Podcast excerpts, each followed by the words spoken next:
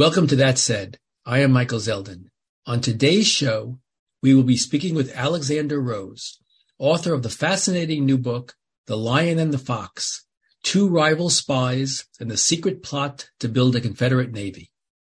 Alexander is the author of Washington Spies, the basis for an AMC drama series called Turn, Washington Spies, on which he served as a writer and producer, as well as several other nonfiction books. He was awarded a Guggenheim Fellowship in 2020 and is a fellow at the Royal Historical Society. He also writes the historical intelligence newsletter Spyinage at Substack. Alexander Rose, welcome to That Said. Hi, thanks for having me. So I like to start these interviews by asking the first question always, tell us about yourself. So can you fill us in? Well, uh, I'll try and, in, in, a nutshell, I was uh, born in New York and I went to school in Australia and then I went to England. Uh, and then I sort of circumnavigated my way back to the mother country about, I don't know, about 20 years ago, I think. Uh, so right now I'm, you know, just in, in New York and, uh, and, you know, I used to be a journalist. Uh, and then I got out of that racket and went into the, the history business, uh, probably around, uh, 2006 or so. So, you know, and I, you know, written several books since. This one is the sixth one. And, and that's, you know, so these days I'm just a professional sort of historical journeyman, I guess you could call me. Well, it's it's nice to be an historical journeyman. I, I think because yeah. your books are really interesting. So well, how how did you how did you come to choose this topic? It's a little bit off the beaten path in a way. Um, well, well, it's sort of yes, and it, but it's also coming around full circle. You, there's two ways you could look at it. You know, my second book was Washington Spies, which came out, I think, uh, in 2006 or so. And uh, after that came out, I was looking around for another book subject. And you know what what most writers tend to do is they write down whenever they have an idea, and they write it down and they scribble it down. They put it in a file somewhere. And all of these ideas, of course, are genius ideas that are going to make them millions of dollars. And then you come back to them later on and you think, uh, this is the stupidest idea I've ever heard, and no one would buy this. And you know, was I drunk when I wrote this? But this idea of this, and that's what happens with about 95% of the ones in my folder, is that with this one, I wrote it around that time, and it was another spy book, another historical intelligence book, kind of almost like a sequel to Washington Spies. Washington Spies took place obviously during the War of Independence, and this one was going to be during the Civil War.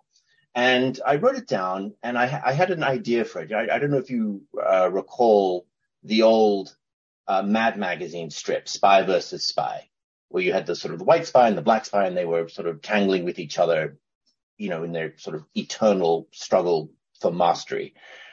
And I had this idea about these, I, and I had read about this Union agent and a Confederate agent in England during the Civil War.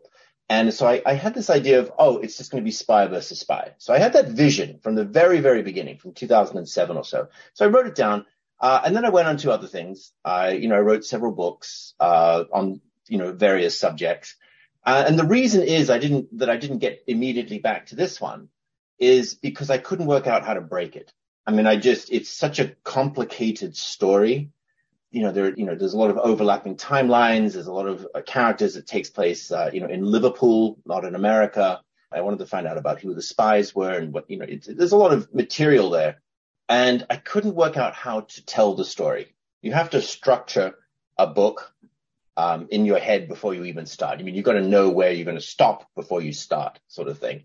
And it was only, I think, I must have been uh, 2019 or so that I, I, sort of finally came back to it, and I, I worked out how to crack this story. And that is, it's very simple. It's a essentially a three phase or three stage book uh, the first section was going to be, and it was all very usefully alliterative. It was going to be on the runners, that is, the blockade runners. The second was going to be uh, the raiders, uh, the, commerce raiders, and the third was going to be the ironclad rams. And you know, once I had that, then everything began to fall into place. And then it became, it was a, you know, you know, it was a very fast write. It was about, I'd say, from beginning to end, about ten months. So one, you know, once you have that structure, you can just zip through something very quickly. Uh, so, so that's essentially uh, how it came about. Interesting. So it gestated for years and years, and then you finally cracked the code and wrote it in 10 months. Interesting. Really interesting. Yeah, I wouldn't say gestated. It just kind of stagnated in a folder somewhere. well, so like, for me, that's you know, gestation. In market desperation for another idea, I, I had another look through and I thought, oh, this could work. Yeah. You've got two primary characters, and then you've got Liverpool in the 1860s, which is really the overlay in which all of this action takes place. So when I think of Liverpool, obviously it's uh, John, Paul, George, and Ringo, but they weren't around in the 1860s. And so tell us what Liverpool in the 1860s, the bloody spot, as you call it, was. Yeah, that's a great question. We do have this image of Liverpool in our heads nowadays, and that is, you know, it's the it's the city of the Beatles, it's this uh, the city of Liverpool United, all this great football clubs and all that kind of stuff. And you know, I had to make it very clear from the very beginning that Liverpool in the 1860s was completely unlike any of that. That is a very modern conception of Liverpool. Liverpool in the 1860s was essentially the world's grandest and most powerful port metropolis. I mean, there were more ships built in Liverpool each year than in the rest of the world combined. It was also uh, where the cotton exchange was, one of the world's, well, possibly the world's first futures exchange, where they bought and sold cotton, which was the sort of the lifeblood of the uh, textile mills and, and Manchester and Lancashire, and of course of, of the Dixie South. It was extremely wealthy. It was very powerful. Uh, it was almost like a city, like a Renaissance city state unto itself.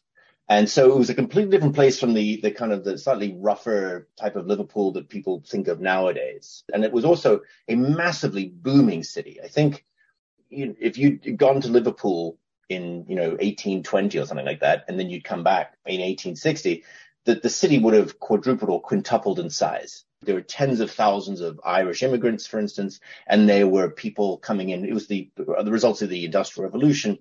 Hundreds of thousands of people from the rural England and Scotland coming into Liverpool for the sailing jobs and the manufacturing jobs and the cotton jobs and just everything was there. But it was, and it was also a city of, you know, a huge, a colossal amount of crime. I mean, more murderous than anything you would find pretty much anywhere nowadays. There was, you know, the sort of the 19th century equivalent of opioid crises was basically rot gut rum and booze.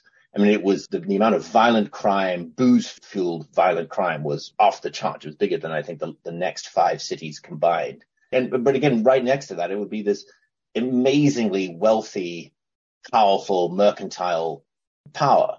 You know, it's almost like, uh, in, you know, in Blade Runner where you have, you know, the very, very rich and then you have the very, very poor. It was essentially like that. There's no middle class whatsoever. You're right that the scale of poverty had four gradations. The almost poor, the poor, the very poor, and the permanently destitute. Yeah, those were the official classifications. They were very analytical about it. So into this Dickens like city, this tale of two cities city, you have your principal protagonist. So why don't we start with the Fox, James Bulloch, and tell us who he was, sort of before the outbreak of the Civil War, and then what mission did uh, Attorney General Judah Benjamin and Confederate Navy Secretary Stephen Mallory offer him? Uh, Bulloch was a sort of an old time Georgia boy. Uh, you know, his family had been in Georgia for, you know, several generations. They'd always been slaveholders. Bulloch himself didn't spend much time there. I mean, he, he went to boarding school, I think, in Connecticut uh, when he was about 11 or 12 or maybe 13. Uh, and a couple of years after that, he entered the uh, United States Navy as a as a junior officer, and that was his career. He joined the sort of the old navy of, of you know sail, and you know as it was moving into the steam age. And you know he had a perfectly respectable career in the Navy as he as he rose up. But the, the U.S. Navy, you know, before the Civil War was a very slow promotion ladder. I mean, you could be a lieutenant for I mean, literally 35 years, 40 years before, before being promoted. That was how slow it was. So I think around the 1850s, he kind of gets tired of the whole thing. And he, as, as many people do, you know, as many officers do, he goes into private business to make some money. and he becomes a steamship captain for a, a, sort of a New York firm. He lives in New York, by the way, and you know he's he, he, all of his interests are in New York, uh, and he basically commands a, a mail steamship, essentially between New York and Havana for many years. Um, he also learns a lot of uh, interesting things, such as he, he's asked by his company to go and design and commission some modern steamships for the company which gives him some very, you know, would later become very invaluable experience in working in a dockyard and dealing with ships contracts with and designs and so forth, which are these, you know, very, very inordinately complex negotiations and, and financing and so on. And very few people are, especially naval officers, have that kind of background. Um, and then at the beginning of the war, you know, he writes in his own memoirs, he kind of, all of his interests, he says, were in the North. None of them were in the South. But, you know, his heart was with Georgia and he resigns his job at the uh, New York Steamship Company. And he's thinking about joining the Confederate Navy as a kind of an officer because they were crying out for experienced uh, officers. And, but then he gets picked up by and, and sort of recruited into the secret world with admission from uh, as you mentioned, the Navy Secretary, Mallory. And he's told that this is the mission that could save the South. And what we're going to do is we're going to send you to Britain, and your job is to acquire, buy, commission, design a clandestine Confederate Navy and bring it back here. And then we're going to, that's going to help win the war. That's, that's, that's your secret mission. And tell us a little bit about the necessity to stand up a Confederate Navy because you think of the Civil War as Gettysburg and Vicksburg and all these great land battles. Mm-hmm. But this book takes place on the great oceans of the world. So why did the Confederate Navy Secretary want a Navy? Well, that's that's a great question, and uh, that's one of the things I wanted to get away from. I mean, I've written on the, on Gettysburg before, uh, I wanted to get away. This is one of the other things that attracted me to writing about this, and that is it takes place in Britain, and it's an it's a Navy book rather than a book about the blue and the gray at Gettysburg and all this kind of stuff. But so the thing is, the war on the waters during the Civil War is not really adequately covered, as you say, mostly because the vast amount, uh, majority of the attention is paid to the land war. But like any kind of any kind of maritime history, the you know the maritime uh, aspect is actually just as important, even sometimes even more important strategically than the land war. And for Confederate purposes, when they started the war, they were in a terrible position. They had, I think, one blue water ship. That was it. Uh, the U.S. Navy, for you know, which had, obviously was Lincoln's, you know, it was in better shape, and it wasn't it wasn't the you know the force that the U.S. Navy would later become after 1945. But uh, you know, so it was kind of an old, slightly raggedy force that had you know 10 or 11 frigates, all that kind of stuff. But whatever it was, it was a lot more than the Confederates had. What the Confederates did have was a very enthusiastic, high morale, very talented bunch of former U.S. Navy officers like Bulloch, who were you know peachy keen to go. Uh, they just didn't have any ships. So they had to go get one. And the only place where you could buy, and they didn't have the industrial capacity, that's important, to make one themselves. First, because ships take a very, very long time to build. And secondly, they simply didn't have the abilities in the South to, the, or the facilities rather, to uh, build something specialist like marine steam engines. They didn't have, uh, you know, you know, nearly all of the um, the country's deep water docks um, and shipyards were in the north and so on. So they, they just didn't, they couldn't build one very quick. So they needed to get one quickly. And the best place to get that, to do that was to just buy one from, uh, in Britain. Uh, and specifically Liverpool, where they made a lot of ships and it was a very, very pro Confederate city. So Bulloch, as far as he was concerned, was just going to go, uh, you know, he was going into friendly territory and he was just going to, you know, buy, acquire and design this Navy for, for the South. And in addition, however, besides the U.S. Navy having 42 ish ships and the Confederate Navy having one, there is the matter of the naval blockade. And that also drives the imperative for the South. So tell us about Lincoln's Southern blockade.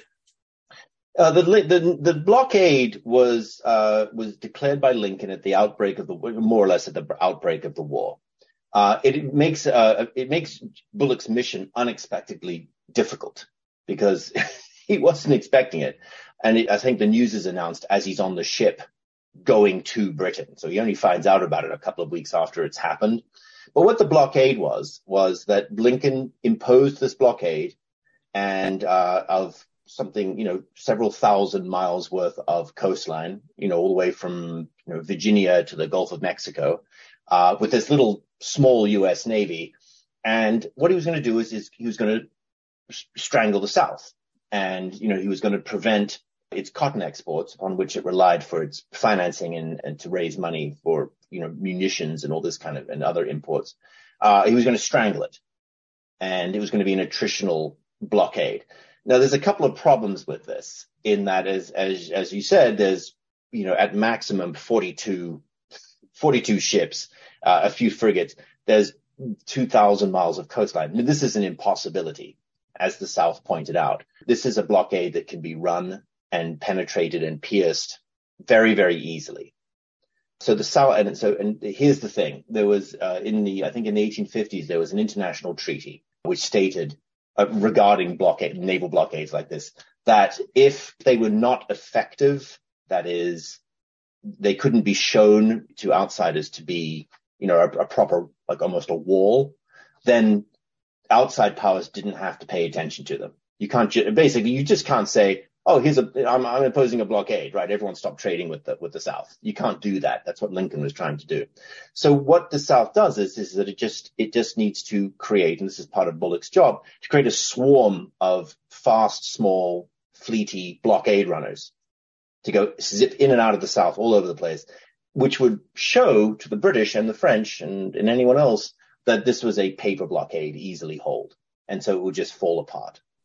And on the northern side, they quickly worked out that in fact they don't have to blockade 2,000 miles of coast. There's just four or five or six uh, ports that the South uses, like Charleston and New Orleans. You blockade those, you can cut off 99% of the international traffic anyway, which is doable. So it becomes this, this, this great struggle between the North and the South about the North trying to impose this blockade around several ports and the South just making sure that they can get in and out as quickly as possible to show it up as, as being ridiculous.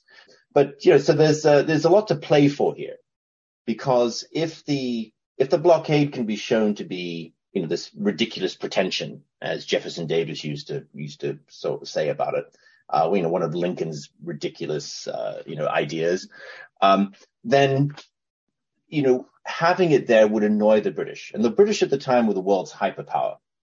And the Royal Navy is, is, you know, by exponentially larger than any other navy afloat. And it's just, it's colossal. And they don't like Lincoln that much anyway, because they're free traders and he was regarded as a tariff man. So he, they regarded this whole blockade as, as one of Lincoln's stratagems to gain an economic advantage over them, not the South. so, so what the South wants to do is, is penetrate and, and hold this blockade and hopefully the Royal Navy would intervene at some point on the Confederate side. And there would be this kind of grand Anglo-Confederate alliance. And that would finally send this, the awful Lincoln, you know, back to where he came from. So that was, it was a great strategic play. Uh, hmm. you know, there's a lot to, you know, and this, you know, the, the outcome of the war can depend on what happens here at sea, not on the land. So you have the blockade preventing weapons from entering the U.S., preventing cotton, sort of the lifeblood of the financial well-being of the South in place. And it's, as you said, Bulloch's mission to figure out a way around that. So in that, you have the fox, the spy, the mission. On the counter side of it, in your spy, spy, you've got one Thomas Dudley. Who was he? Thomas Dudley was the exact opposite of James Bulloch. Bulloch was a very devious, very cunning, very charming uh, fellow. You know, he, had no real fixed politics or ideology. you know, he sort of, he was a, he was a very good master manipulator and, and you know, very, very clever. Uh, Thomas Dudley, and he was also very witty and amusing and ironic. That was, that was one of the interesting things about Bulloch. It's almost as if he enjoyed sort of twirling his mustache kind of thing. And, whereas Thomas Dudley was completely different. I mean, Thomas Dudley, I read thousands of pages of Thomas Dudley's uh, reports and letters and notes and so on. And at no point did I ever uh, discern even the slightest degree of a sense of humor.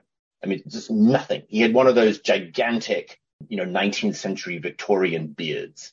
And he was an, an ascetic, sort of, you know, a Quaker from New Jersey, very modest background. His father had died very young. Again, very unlike Bulloch, who, you know, his people were pretty affluent uh, and upper class. Uh, Dudley's weren't. I mean, he put himself through law school, local law school, I think in Trenton, and he had a lo- little local, uh, you know, business uh, law practice before the war. But he was he was extremely um, well. It's the reason I call him the Lion. He was extremely leonine in the sense that he, owing to his Quaker faith, I mean, he had a rigidity about abolitionism that was in the 1840s and 1850s was was really pretty extraordinary, even for the time.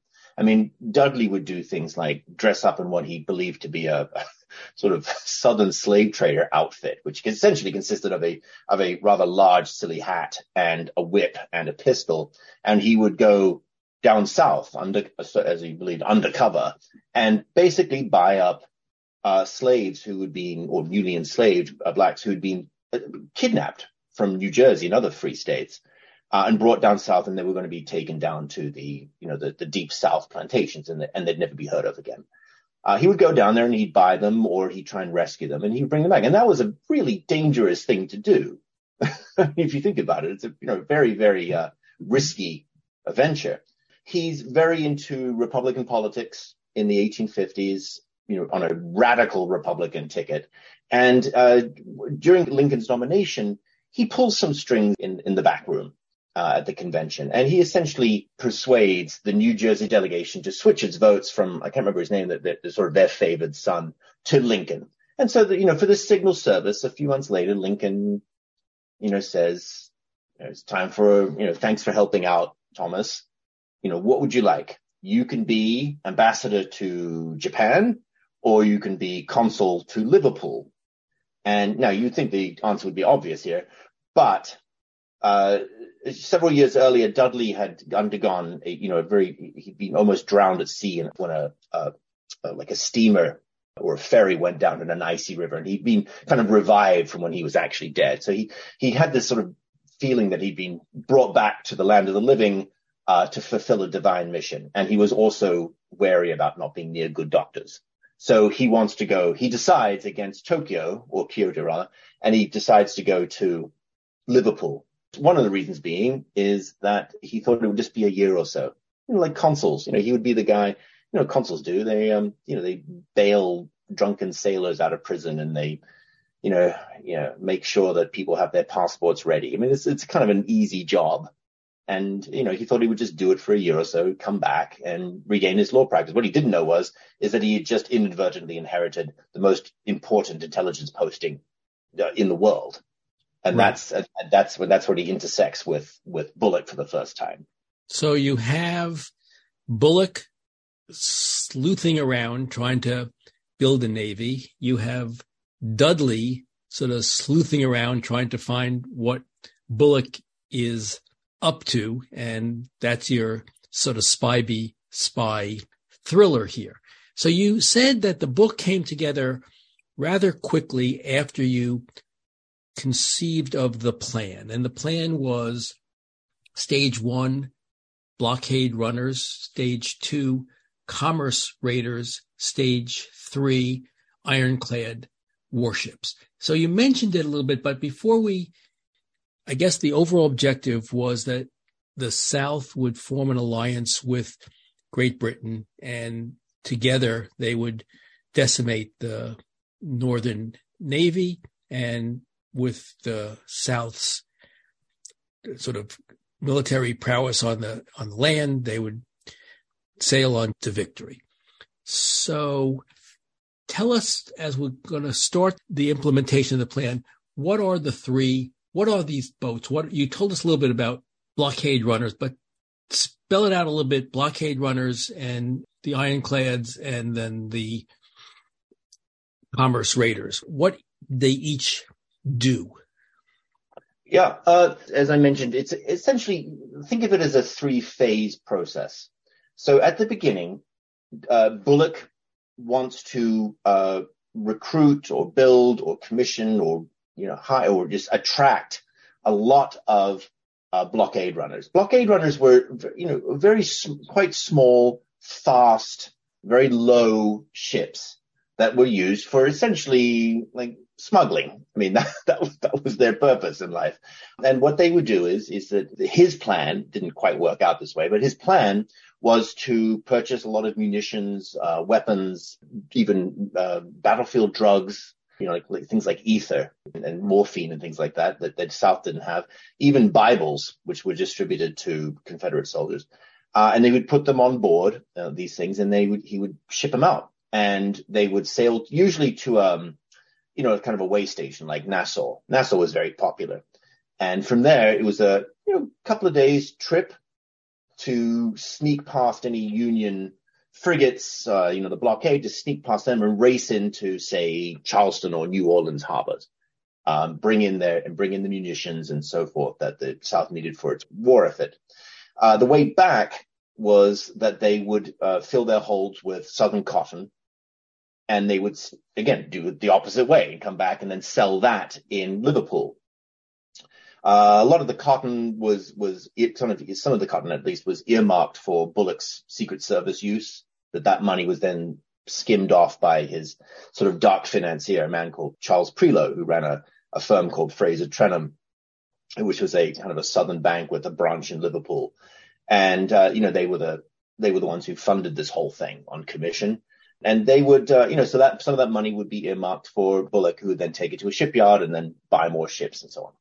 Uh, that's phase one. Phase two is that, you know, you can't win a war just by smuggling cotton and some guns. Can't do it. It's not, it's not going to defeat the North.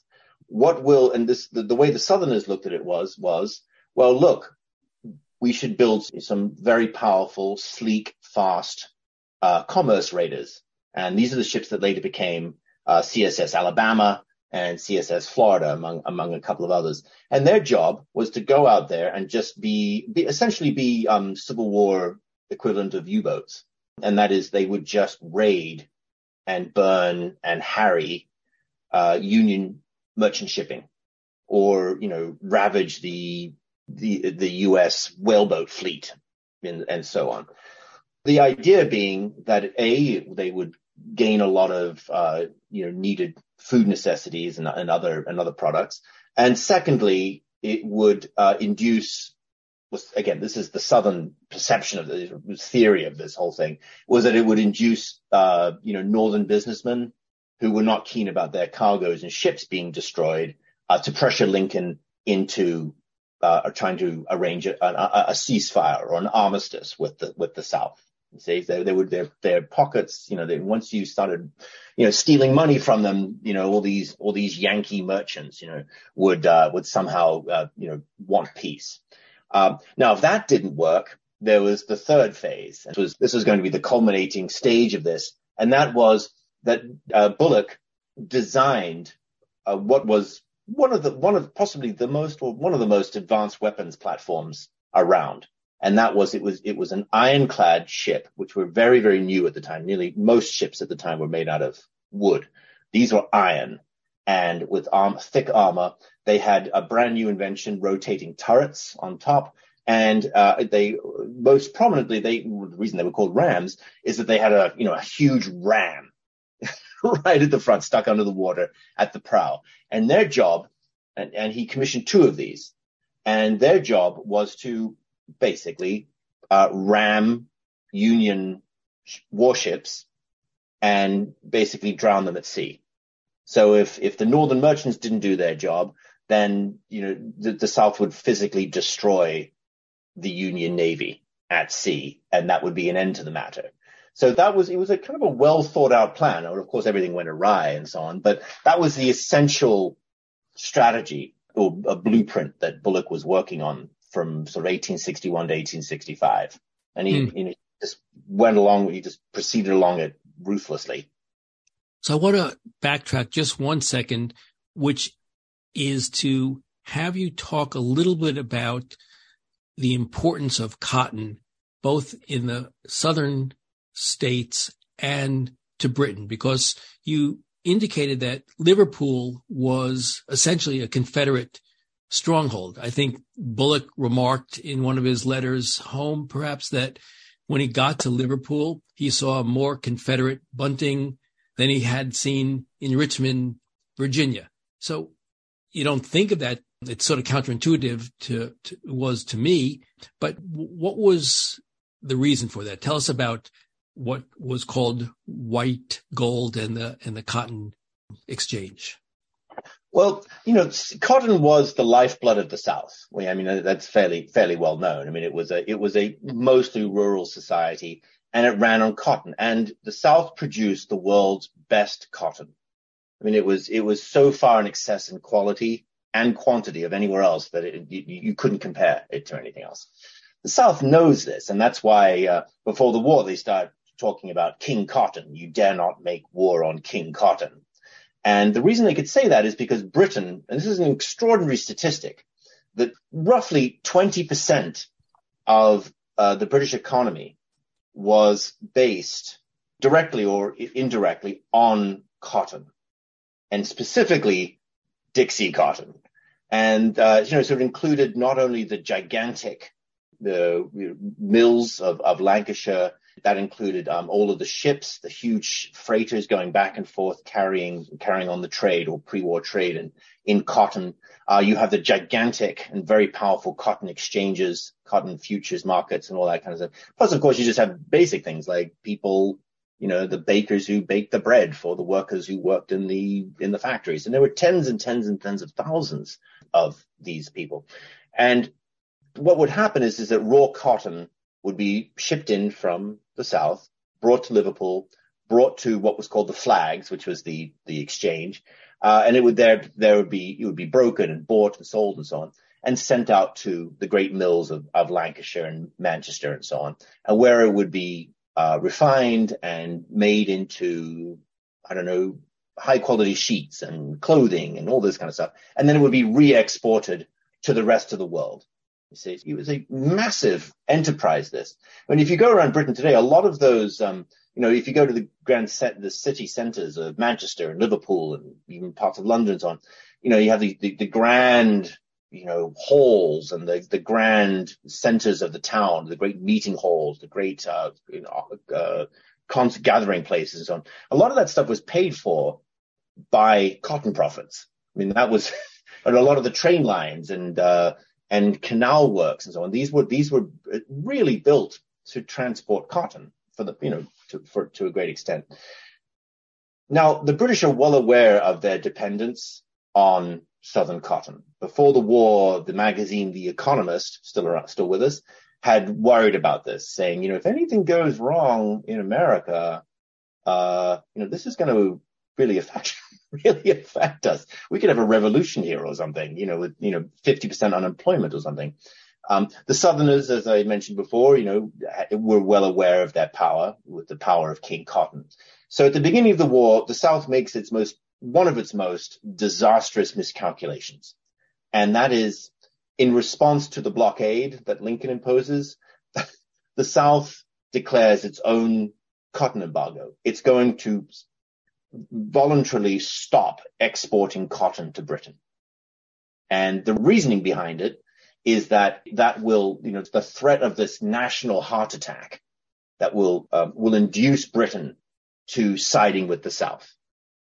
See, that, that was the great plan here, and it's a terrible plan because the one thing you don't do when you're trying to lure a superpower into siding with you is really, really anger them and threaten them internally, essentially with a rebellion or, you know, they, or workers revolt, which had only just come out of 20 years before, you know, 20 or 30 years before. There've been a lot of industrial problems.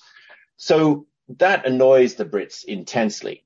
But, you know, and, and again, it, and it backfires because what happens instead is that the British, d- despite being quite overwhelmingly pro-Confederate, pro-Southern at the time, at the beginning of the war, the government says, you know, sides with uh, declaring neutrality instead, rather than siding with one or the other. They're going to stay out of this until a winner begins to emerge, and then they'll they'll pick a side. Um, and this dashes Southern expectations and hopes, you know, to, to a great extent. But to, to, get back to the Liverpool question of the pro-Confederacy, why it was pro-Confederate, it wasn't just the cotton.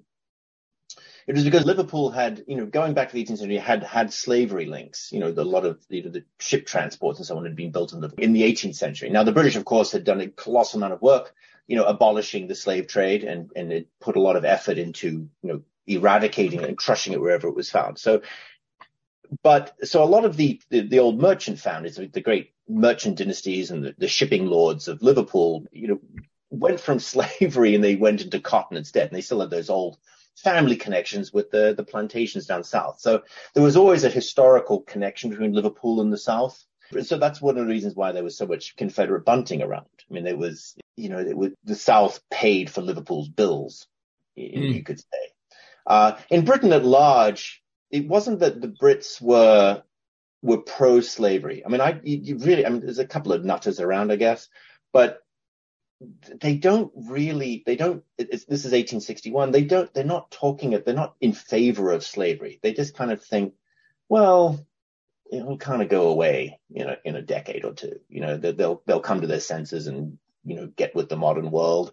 Uh, for the time being, let's just, you know, keep things on the straight and narrow.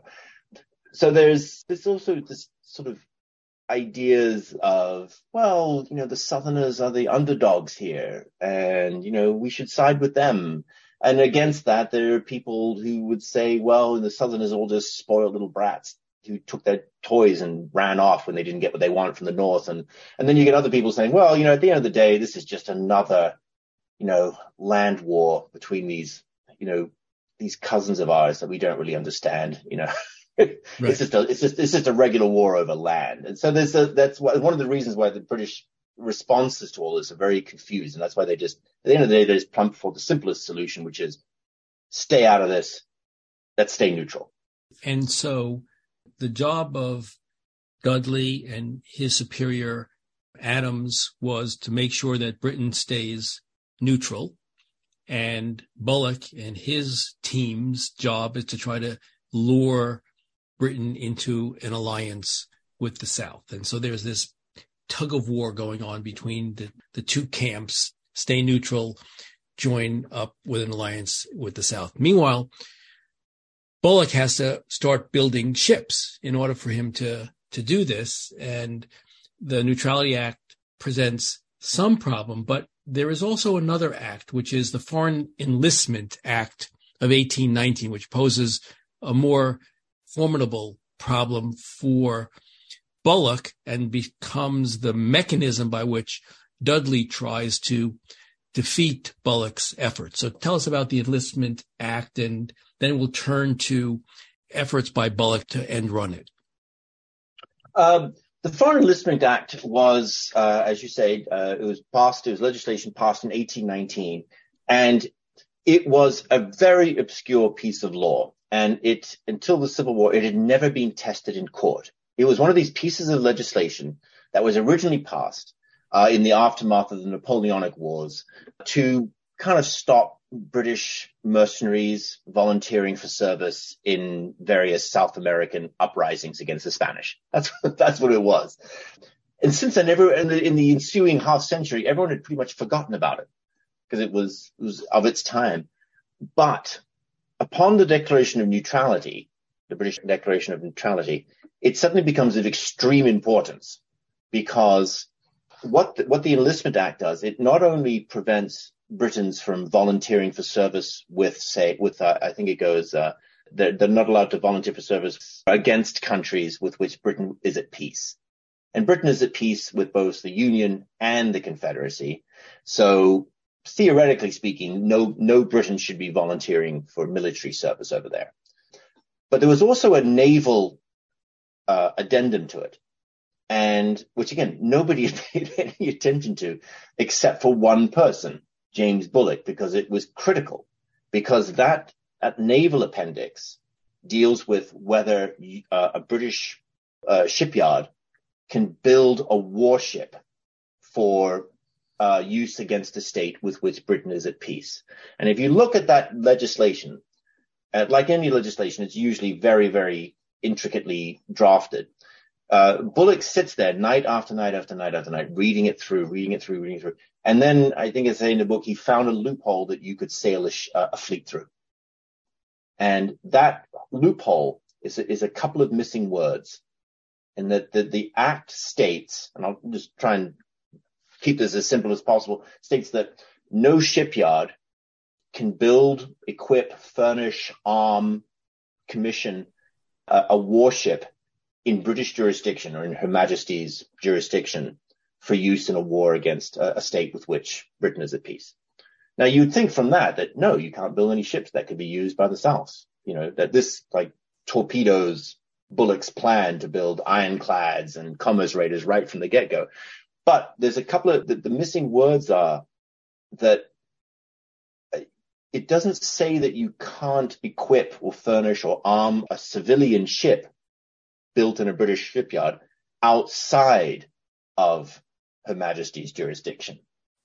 So what Bulloch worked out was is it is so long as he went to shipyards in Liverpool and you know, who were all very friendly with him anyway, and they asked no questions and they he would tell them no lies. And he just commissioned a civilian ship, like say the Alabama, that just happened to look a lot like a commerce raider, but had no weapons on board and there was no Confederate crew and there's no cannons, nothing there. It's just a plain Jane trading ship. Well, that's legal, isn't it? So, but then what the plan was is that what he would do is, is that that ship would go out into international waters somewhere near the Azores or, you know, over the, wherever in the Atlantic. And it would meet, it would rendezvous with a very small and insignificant old freighter that Bulloch had bought somewhere in Glasgow or London and filled it with munitions. And they would rendezvous way out to sea. And then a Confederate crew would come over and they would transfer all of the cannons and the guns and the munitions and the, uh, the powder and so on. And, and also a Confederate crew. And magically, this civilian ship would be transformed into a Confederate warship, all completely legally. So that was that was what that was what uh, Dudley, the Union consul, was up against, and it took him a long time to figure out how how Bulloch was pulling this off. I was going to say the law said that you couldn't knowingly mm-hmm. build a warship, and so because the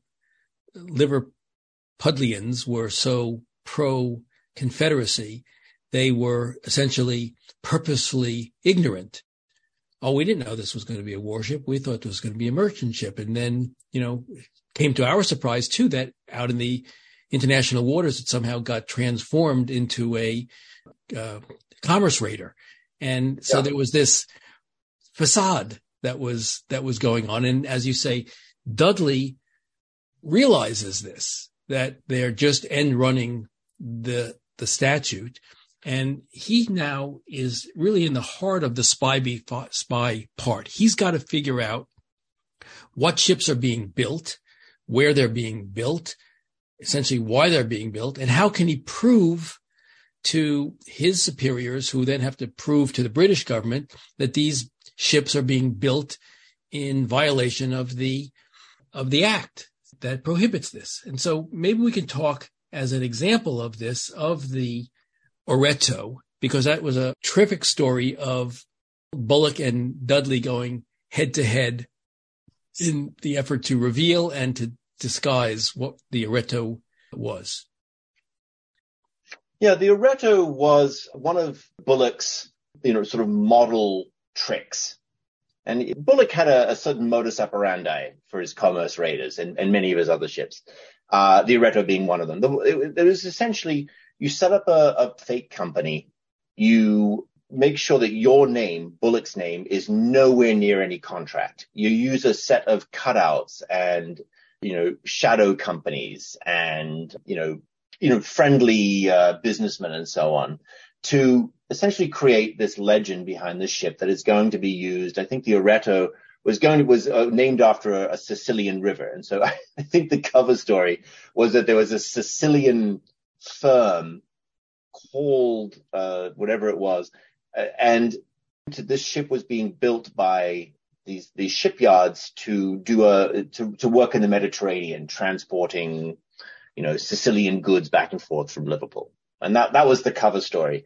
Um, the, you know, and it, he had a fake representative in Liverpool called John Henry Thomas, who obviously couldn't be traced because it's one of the world's most common names, John Henry Thomas. I mean, nobody could, could find this guy, but for some reason, uh, you know, people, you know, this John Henry Thomas, he'd be the one at the customs house registering the ship in his name and, uh, you know, he'd be the one paying for it and all this kind of stuff. So there's a, there's a, it's a very, uh, you know, interesting bit of, of sort of, uh, pantomime here.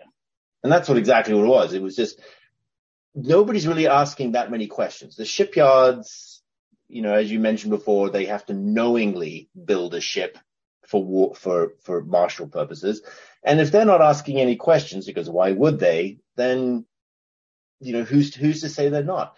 The, um, the, the, you know, the Liverpool customs inspectors, you know, they're not super pro Southern or anything like that. It's just they, you know, there's a sort of a legal framework they have to work within. You know, their job is to look at the ship and inspect it. And if there's a bunch of, if it, if it passes all of the, the inspections and there's nothing, there's no armaments on board or anything like that, then why not? It's got to be good to go. And that was the problem that Dudley had for years. And that was that the British state, that, you know, like if Dudley, if Dudley knew through his spies, and he would hire detectives and spies to sort of try and infiltrate these shipyards and bring him back information. You know, like uh, you know, for instance, uh, you know, quotes from overhearing Bulloch saying, you know, he was hanging around with a bunch of Confederate friends of his or something at a shipyard uh, for a ship that was ostensibly for a Sicilian I don't know, olive oil company or something. Uh, it seemed that that would ring a lot of alarm bells, for instance. But the problem is, is that, is, is, is that Dudley, he can't send in a sort of a, some sort of, uh, you know, covert action, special forces to go what? Raid the ship? Uh, you know, blow it up? I mean, what could he do? He couldn't do anything. Um, the Union had tried that before he got there with a with a, a, sort of a covert operative called Henry Sanford, who was going around attempting to sink ships in the Thames outside of the House of Parliament and and you know, all sorts of sort of these dark operations. And that got him sent back packing back to the US because it was so annoying the British that they were, that would induce them to leave behind neutrality. So Dudley is under orders to keep things, for God's sake, keep things quiet. So he has to proceed legally. But, you know, when you proceed legally, you have to get affidavits, you have to get evidence, you have to get documents. And Liverpool is, is a shut box. It's really hard to break it, especially when you're dealing with someone as canny as, as Bulloch. So part of the story of the book is, is, is that Dudley walks in there thinking that, you know, right makes right. You know, that, that he will walk in there and he is clearly a virtuous person and that all he needs to do is, um, you know, go to the government and say, that ship over there is for the Confederates. And suddenly the, the government will leap into action and shut down this whole operation. But of course, it doesn't work like that. So he's got to learn how to become more fox-like. He's got to learn how to combat Bulloch on his own turf and on his own terms. And that's part of the sort of the arc of the book. Exactly. And so Bulloch is getting these shipyards to build with willful blindness and purposeful ignorance, and the ships go out to international waters. They get reconverted.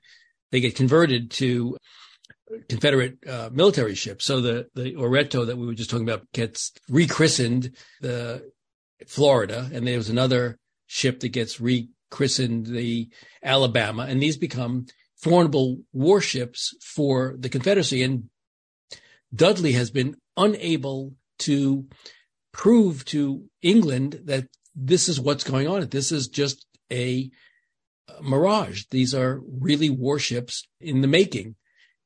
And Dudley can't figure out why this is happening in part. because he has a good group of spies working for him, uh, Maguire and others. And you raise the aspect of the story of Victor Buckley, Agent mm. X. So give us a preview of, in this interview, I just want to say, I do not want to spoil the end. This book is, it reads like historical fiction and I want the audience to buy it and see how it turns out, but we have to give them something. So who is, who is Victor Buckley? Uh, Victor Buckley is a fascinating creature.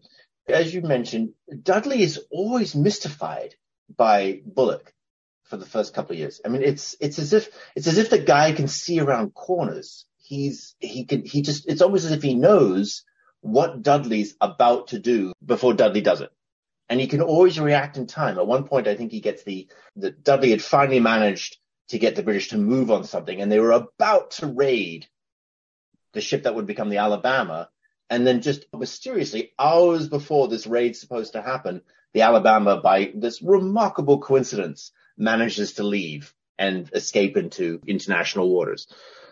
Dudley cannot work out how he's doing it. it, it doesn't make any sense.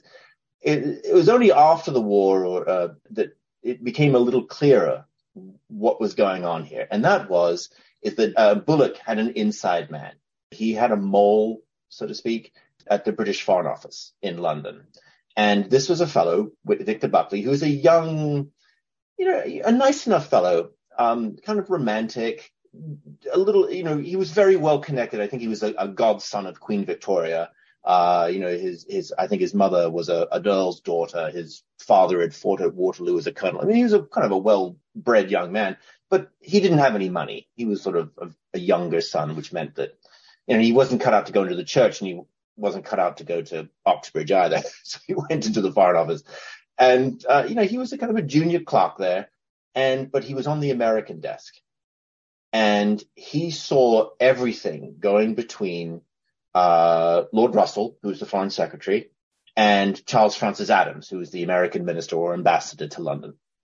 And so whenever Adams was armed with affidavits and documents and so on from, from Dudley, he would pass them on to the Foreign Office, um, saying, could we raid such and such a ship? Well, you know, Victor Buckley, Agent X, saw this stuff and when there was an emergency, he would tip off Bulloch the day before or a few hours beforehand that something was going down. And that's how the Confederates managed to keep everything so clean, uh, squeaky clean up in Liverpool for so many years. The kind of a long story, but there's one point where, where Buckley makes one mistake. And that's how later on he's kind of found out. Well, um, Bulloch makes one mistake. Oh, wait, well, Bulloch then, well, it compounds. Right. Uh, Bulloch then makes makes a, a, couple of mistakes through. He kind of panics because Dudley just got too close for comfort. Got so that's that's you know, so, so again by the end of the war, you know, because Dudley is getting foxier, Bulloch is becoming more and more on his back foot. He's he's not the the super one, especially once this mole is kind of exposed. He's not the uh, you know he's not the super. He's not the sort of David Copperfield super magician that everyone thought he was.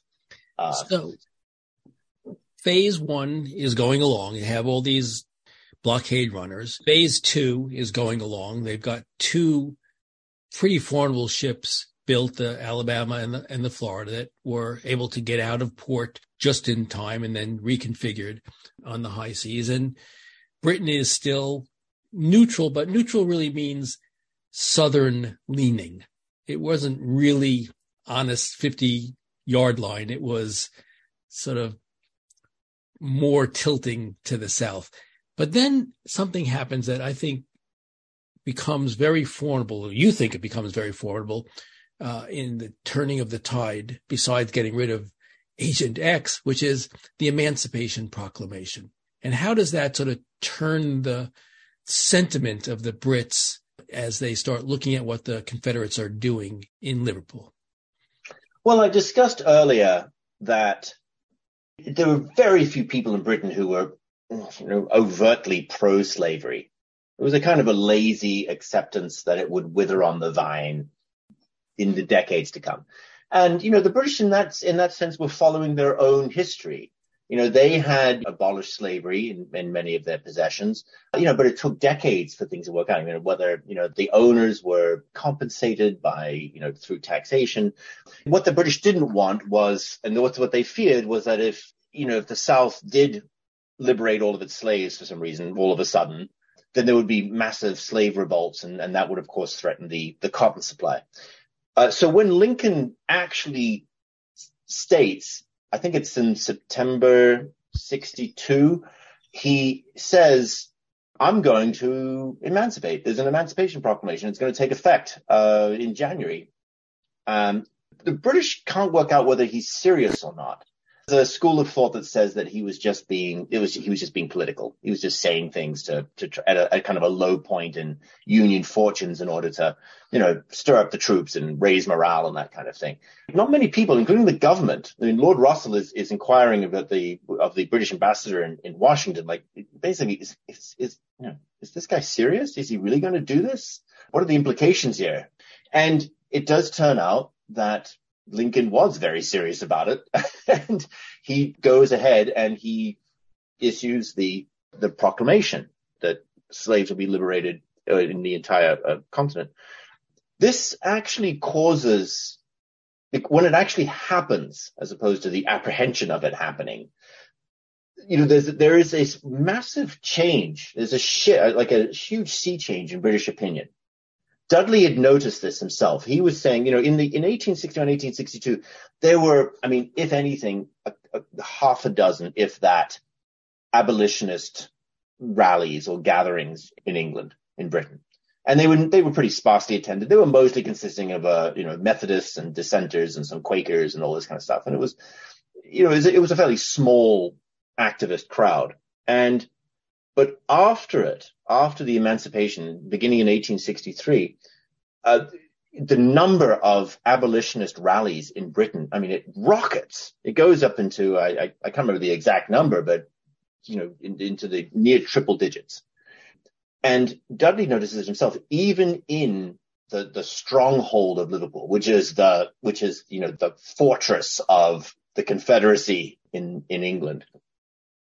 You know, there were rallies with many, many thousands of people attending in the great halls and, and gathering places that Dudley had never seen before. It had never happened before. And these are working people there. They are merchants. They are, there's even some, you know, peers and aristocrats, uh, you know, siding with, with this great moral crusade. And so, and it's from that moment that Bulloch is not, is on his back foot. He is at a disadvantage. He doesn't have the wind in his sails anymore. You mm. see?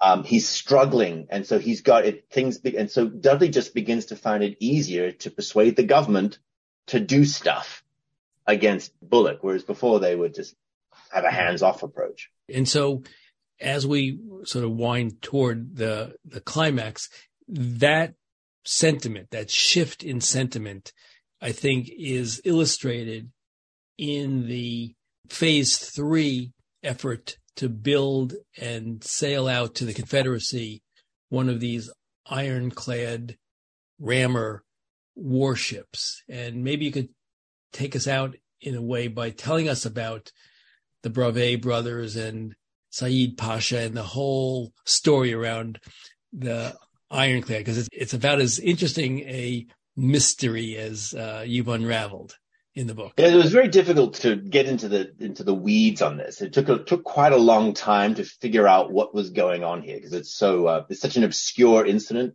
uh, but also a fascinating one. Essentially, the um, these are you know look the basic problem is is that if you're building an advanced weapons platform with rotating turrets and iron sides and a ramp, you cannot use your usual trick of saying, "Oh, these are civilian ships." I mean, they're obviously warships. Uh, sorry, Bulloch has to change his plan. Usually he's come up with a couple stories about civilian companies and all this kind of stuff. This time he comes up with a more audacious one. He says, you know, if a government uh, can be found that we can say is has commissioned these warships, then it's all okay. They'll we'll just you know take them off their hands and raise a Confederate flag and they're ours he has to find a broker and he has to find a government willing to take them on, you see. And he does, just by happenstance, you know, one person knows each other, word gets around. And uh, there is a fellow uh, of, a, of, a, rather small and dubious French financial house in Paris called, you know, Bravay and Company, and it's run by two brothers. The major one is Francois Bravay, uh, who is very pally with um, the the pashas of Egypt, who were trying to break away from Ottoman rule, and and and it was a legitimately sound sounding story in that the pasha of Egypt wanted to commission a couple of warships for his nascent navy, and he was using Mr. Bravay, Monsieur Bravay, as his broker who had gone to Liverpool and was going to buy these ships, you see. Now the money was supplied by Bulloch, uh, and the, the deal was is that is that the you know the Egyptians didn't have time for the navy, they didn't have enough money for this, uh, and that Bravay was just going to transfer ownership of these ships to to Bulloch with you know after he got paid a, a you know a fat commission, you see. Um, it all begins to even it's it's such a good story that even Dudley is persuaded by it that there is that there's a you know Frenchman dealing with Egyptians.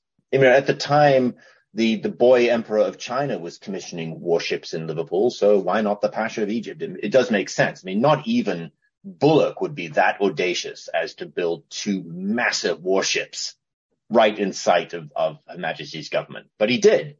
And, uh, you know, so the chapter or the chapters about it are about how this plan comes around and how Dudley uncovers what's actually happening until finally at the end, through Dudley's efforts, they uncover one piece of paper in a bank safe in Paris that has, that has the smoking gun evidence. And that's, that's really the beginning of the end for Bulloch. And Dudley manages to, to stop those ships from leaving Liverpool. And that's, you know, things, things are, winding down then. Yeah. And I guess what happens when they document that Bulloch is behind the building of these ironclads and they see the sort of financial network that Bulloch has been working through for the commerce raiders and, and the like, they realize that his fingerprints are on everything, which empowers Lord Russell to really take a more proactive role in making sure that this doesn't repeat itself. And so the efforts to not only build the ironclads, but also to perhaps get more of these commerce raiders really just comes to a to a crashing halt. Yeah, exactly. I mean, the, the British are really angry. I mean, they can see. I mean, Lord Russell always suspected it, but he could never quite prove it. But you know that that Bulloch has been running rings around them for years and has made fools of them. And, uh, you know, Dudley, Dudley was right all along. I mean, he had Bulloch's number. He just couldn't, he just couldn't bring him in until finally he does bring him in. And, and, you know, the, and the government shuts down the Confederate operation in, in sort of 1864, 1865. Yeah. Um, so it's a great sort of story about, you know, um, you know, perseverance under, you know, under under under a lot of stress. Um, but it, you know, it does work out for for for Dudley. Though at the end of the story, Bulloch, well, according to Dudley, gets away with it too much, and so Dudley resolves that uh, by hook or by crook, he's going to he's going to take down Bulloch somehow. And you know, that's that's part of the the last chapter or two. Like finally, there's there's some retribution here. And we're gonna leave it. We're gonna leave it. That's right. We're going to leave it to the reader to see did Dudley get the last laugh or did Bulloch sort of still escape with just a slap on the wrist? But it is an important lesson here that playing Lord Russell for a fool around the Commerce Raiders didn't work out so well in the long run. They got two ships, but after that, the hammer came down. Uh, yeah. Yeah. Don't annoy, uh, you know, you know, earls who are also foreign secretaries, I think is the, That's right. the, the life lesson here. That's right. Well, the other thing is uh, when you said there was sort of an own goal mistake by the South when they say, well, we're going to hold back our cotton. Uh, Britain says, well, wait a second. What about Egypt? What about India? You know, and so now yeah. when you go to buy your cotton sheets, the premier marking of it is Egyptian cotton, you know, so they sort of like well, yeah, no, exactly. The British, again, the British were not stupid. They, they don't, nobody likes to be dependent on one supplier. So for quite a, some time before the war, the British had said, well, you know, we have an empire. Can't we use it for something? So they had tried to uh, develop Egyptian cotton and Indian cotton, and it was it was very slow. But the stuff just didn't have the quality that the the Southerners had. I mean, it just it just couldn't compete. After the war, it begins to take off, and that's where you start getting you know you know, Egyptian cotton, and you have the beginnings of a whole new industry in Egypt and, and India with this. But it's it's partly because they just want to get off that that southern southern teat, which yeah. you know, come close to ruining them. Right, having one market is not a good thing when forty percent of your exports and twenty percent of your economy is dependent on one. Well, exactly. Yeah. yeah, you need to you need to outsource a little more. Exactly, diversify. so my my last question is how are these people lost to history? Because as you read the book and you realize, had Bulloch succeeded, had he got those ironclads out, the U.S. Navy had nothing that they could counteract them with. They would be, you know, some Jules Verne like ship that would have just completely destroyed the Navy of the North. So how is it as important as Bulloch and Dudley's role were that no one knows who they are? Uh, it's a, well, it's a good question. They faded into the background. They were they were the kind of these kind of again they were heard of if you were something of a connoisseur of historical minor personalities, um, and uh, it's just that they Dudley never really talked about it after the war. And all of his reports, thousands and thousands of pages of reports on his intelligence work were locked away in the National Archives. So I had them digitized and, you know, I read them all. And that, that's how the, a lot of the story comes about. You can actually see week to week how Dudley is operating and what he's doing. And, you know, and if you go to, uh, Dudley's papers, which again are in the, uh, the Huntington Museum and Library in, in California, you can, he's actually kept things like the receipts that his detectives were writing, his spies were writing to, you know, about payoffs to various, you know, sailing riggers and things like that, you know, for information and so on. So, and, uh, so there's a, there's a huge amount of material. It's just that he was a very obscure figure and same with Bulloch. Bulloch, you know, after the war kind of just gets out of it. And the whole episode is swept under the carpet. It was embarrassing for the, the British didn't want to talk about it. Uh, the Union didn't want to talk about it. In the South, well, they didn't want to talk about it. So I wouldn't say it's a conspiracy or anything like that. It's just that it, it's, um, it, it just kind of got, I wouldn't say forgotten about, but just sort of bypassed in a way. Uh, and that's, that's what I found so interesting about it. That once you start putting all of this material together, and there's a huge amount of it, and there's a, a story comes out of. But as, as, I said earlier, it's a very complicated story, which also didn't help. It's not like a, it's not as if it was just lying there obvious. You, you really have to put a lot of, you know, a lot of, uh, you know, join a lot of dots to make it, to make the story, uh, you know, work as, as well as it does. Mm. Well, I can tell you as a reader that I am grateful that you did put it all together because it is a fascinating read. The book is called The Lion and the Fox two rival spies, and the secret plot to build a Confederate Navy. Alexander Rose, thank you so much for joining me today on That Said, and thank you very much for writing this fascinating book. Well, thanks for having me. Thank you. That Said is produced by Compro and the Museum of Public Relations. Theme music by Sam Post.